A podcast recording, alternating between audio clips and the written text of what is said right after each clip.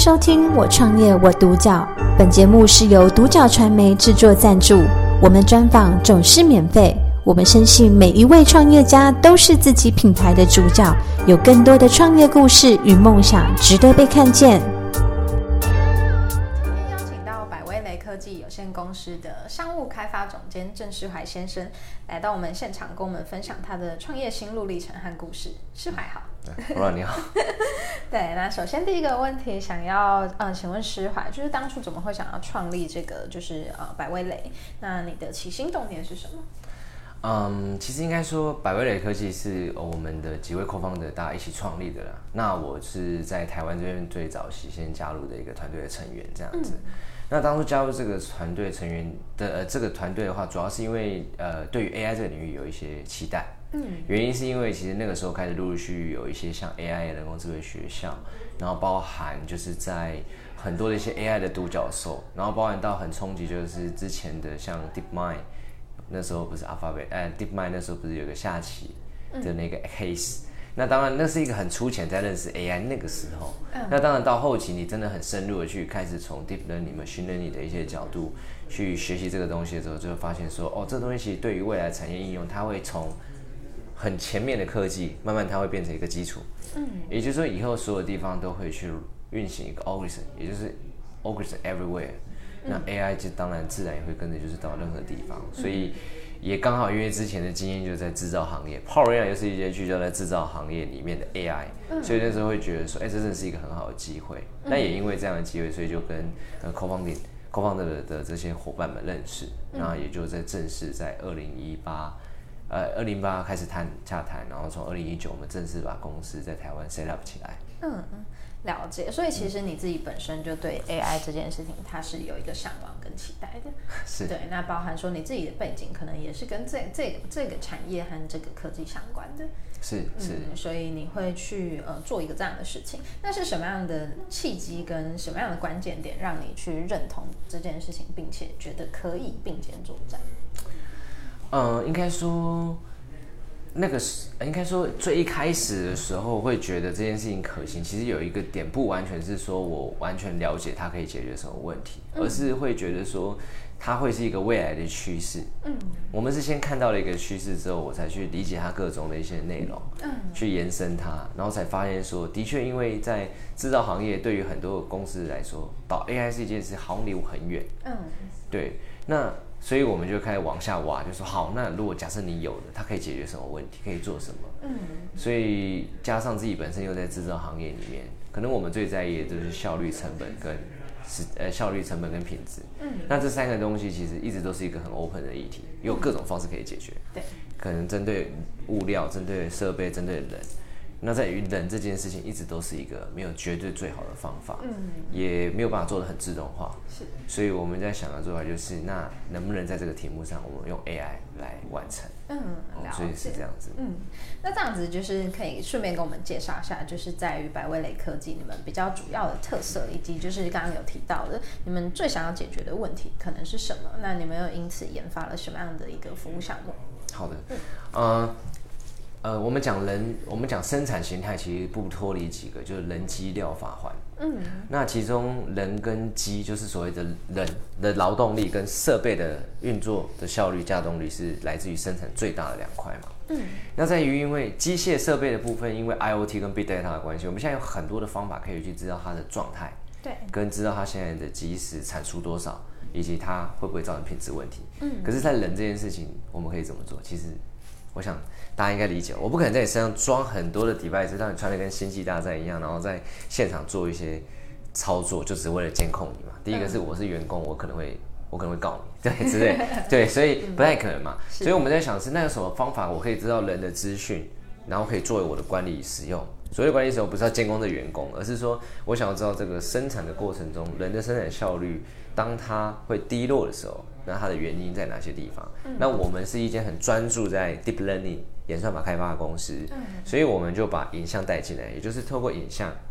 人的行为的操作，我把它转成数字，嗯，以前我们会装镜头去监控，是为了要知道你有没有偷东西，嗯，你有没有离开这个地方，你什么时候进来。我们现在的这个做法是想要知道你什么时候开始做，你什么时候开始结做完一个动作的结束。嗯，我想要知道这中间的时间，每一次的连续性，你会不会有特别长的时候的发生？嗯，那这个特别长的时候发生，可能不是人的造成，是因为它被别的干扰。嗯，可是以前我没有办法透过影像去找到原因。是，我只知道。今天现场的管理者，他可能会跟你说这边多了几秒，但他只有一个数字，他也不知道那是什么问题，所以解决不直观。那我们想要把这些需要很多劳力的人，人的劳人来管理人的劳动力这件事情，变成 AI 来管理人的劳动力。嗯，那对于我今天是管理工厂的人来说，我就会很快速的知道我要改善这个人的部分哪些地方，不是 lay off 他了。它的重点其实是在于说，把它呈现数字化以后，对于所有人的 performance 其实是公平的。嗯，就你的 performance 是你创造出来的，嗯，不是我赋予给你的。对，因为它是一个嗯量化跟数据的过程。对，然后可以直接用这样子去分析。是的。那可以嗯透过这样的模式去加强就是制造业的一个效率，这样子。没错没错没错。了解。那这样子在这个推广的过程中，就是呃包含说你自己在这个经营管理的过程中，有没有遇到什么最大的困难？嗯，其实刚开始在台湾这个市场推的时候，遇到最大的困难是怎么跟客户沟通。嗯，举个例子，就是每个行业 domain 的人的习性跟文化一定都不一样，这是很正常的。所以，别人说我们要怎么把我们的语言变成他的语言，他可以理解我，这是我遇第一个遇到最大的困难。嗯，就是因为 AI 对于他们来说，他可能会用台语跟你说这啥，嗯，只都有可能，真的有可能也有这种，或者说他可能即使英文听过，但他会用一个他的定义来定义我认为这个东西是什么。嗯，那因为现在其实近几年就是呃，那个。AI 在很多电影都有出现嘛，对，所以它是一个很科幻的东西，所以大家对它想象无限的，对，可能就会有点有点曲解的现行的 AI 的状态，嗯，但是这个没有问题，所以就变成说我们前期花很多的时间，其实是在跟客人去了解客人，嗯，就是这个过程不见得是最重点，是在于怎么开发一个绝对强大的产品，这个过程中是去理解客人的问题跟困难，所以我们花很多的时间在做 KYC，嗯，就是 Know Your Customer。所以一不停的去了解客人的 pain point，把这个 pain point 再加入回到我们的这个产品的规划和设计，嗯，以及我们怎么样把它定成一个标准，嗯，所以你们也是透过这样的过程，大量的去听回馈，然后再去修正这样子，是是，嗯，那就是在遇到这些困难的时候，你有没有什么样的方法去，嗯，可能调整自己的心态，或者是说，其实你对你来说不造成。不造成心理上的压力，其实不太是不可能没有压力啦。嗯，对，因为总是客人会有好评价，也会有坏评价嘛。是。那但是我觉得最大的重点是去理解任何一个评价的回馈当下，它是基于什么样一个逻辑来定义你这个坏好或坏，就是说。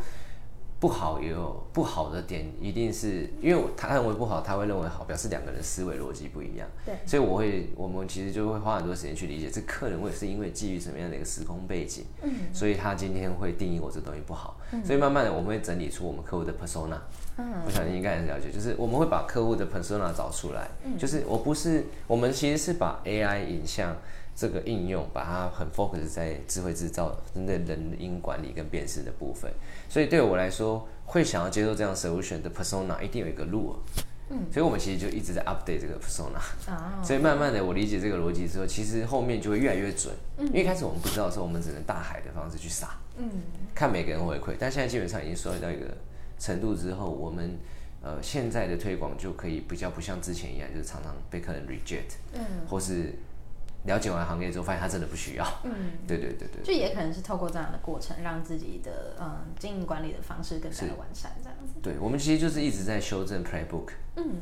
就是呃，你做每一件事一定有很多的步骤，我们就是每个礼拜改一次 playbook，嗯不不一定一定要改啦，只是说可能这礼拜长这样，但是我们跑完客户之后发现，哎，这里步骤可能要颠倒，就颠倒。然后再配合这个 persona 的建制，pair book 的建制，我们慢慢就会越来越清楚客人的样貌，跟客人需要什么，想要什么。嗯，那既然提到这个，那你们会希望说，就是透过你们的东西，就去带给你们的消费者是一个什么样的价值？嗯，我们希望我们会成为客户在数位转型的里面很重要的一环。嗯，原因是因为呃，对于客户来说，使用这个东西可以去。让他找出他效率的瓶颈，所以要提升效率。提升效率之后，你产出变多，获利会增加。嗯，在这个过程中，你会调整你生产的模式，那调整这个生产的模式的过程中，你的成本自然就也会下降。是，所以我们希望是帮助客户在增通过这样的系统，可以帮助他在国际接待能力上可以更强。嗯对，因为数位转型的过程，其实牵动的是一个国一个企业的文化变形。嗯所以说，在这个企业文化变形的时候，你要有一些方法跟工具。嗯，那方法给你，没有工具去执行，其实也白搭。所以我们希望把它变成一个工具，嗯，然后透过 ecosystem partner 带给他一些方法。了解。那有没有什么东西是你们想要传递的一个经营的理念，或者是你们所相信的事物？呃，我们认为文化很重要。嗯就是呃，我原本是在，其实就是在所谓的电子的传统制造行业。嗯那在电子传统制造行业有它适合的管理法，嗯也就是说，所谓的呃，可能绝对的军事化的上下制度管理，这种我觉得很适合在制造行业。嗯但是对于像我们在开发 AI 或软体的过程中，我们需要你的 innovation，嗯我们需要你的一些很 creative 的想法，甚至是不停的去优化这件事情。所以我觉得有几个点啊，就对我们来说很重要是第，呃，重复检讨这件事情很重要。嗯对，然后第二个点就是呃，你对于怎么讲客人的 feedback 这件事情的整理要做得很到位，嗯要很细致，你才有办法去反思你下一次可以再改善哪些部分。嗯这个逻辑跟我们传统制造行业有点不太一样，所以我会觉得文化会形塑于我们做决策每一次的逻辑。嗯所以对，就大概这样，不好意思。了解。那有没有接下来三到五年预计要执行的事情？因为你们呃最终当然是希望说 AI 这件事情可以比较呃普及化，让许多的呃可能工厂管理者他可以去使用到这样子的东西。那接下来有没有什么样的嗯具体的计划是要去执行？OK，呃，其实这三到五年，当然一部分就是说，因为我们的客户都是制造行业，嗯，那就像像刚刚跟 Flora 有分享的时候提到，就是说制造行业它的习性，其实我的我认为它是候鸟，嗯，今天适应在哪我就去哪，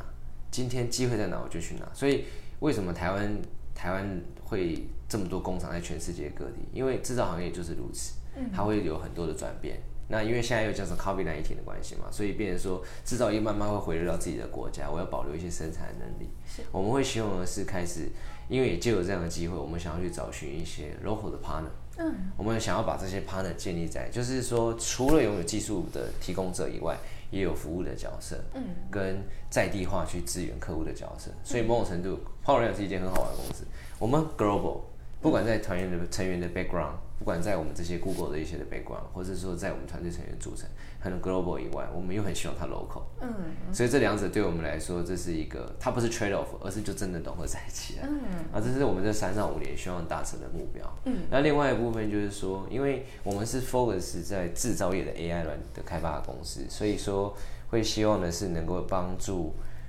我们的 partner，嗯，去形成一个新的产业链，让大家可以获利。嗯也就是说，在以前是没有这样的一个产品去服务客户，所以没有一个这样的服务模式。嗯，那它等于是一个全新的服务模式，对，可以帮大家多产生一些新的商业价值的机会。嗯，对，那这是我们希望帮助我们的客户，也帮助我们的客户的。所以能够嗯、呃协助到整体的产业提升，那包含说其实做到国际化的一个嗯、呃国际化，然后又可以在地每一个、呃、这是我们三到五地区的年希望做生根这样到的。对对对。了解，那这样子最后一个问题，想要请施怀就是分享，如果有朋友想要创业，那并且想要跟你走相同的产业别的话，你会给他一个什么样的建议？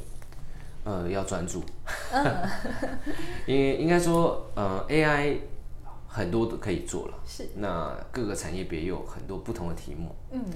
但是问题是，AI 它需要落地，要跟 domain 做结合。嗯。那一个人不可能同时拥有太多的 domain。就例如你是植物学家，你不见得会盖房子，是，所以你的 domain 是不太可能很难一个人去跨越这么多。嗯。所以资源又有限，又是 startup 的情况下，就一定要专注。嗯。这个是呃，我我觉得我们做的相对还蛮好的地方。那也建议就是，如果未来有志进入 AI 领域，想要提供 AI 这样的服务或是做产品的人，也真的要专注。嗯很辛苦，但是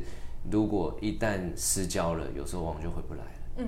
了解。那今天很开心可以听到，就是石怀跟我们分享这么多关于嗯 AI 就是比较专业的一个部分，以及就是哎看到一个很棒的愿景。那未来就是也很期待，就是这个产业链能够就是如你们所说的，就是整体去提升上来这样子。那今天非常的感谢，感谢收听《我创业我独角》。本节目是由独角传媒制作赞助，我们专访总是免费。你也有品牌创业故事与梦想吗？订阅追踪并联系我们，让你的创业故事与梦想也可以被看见。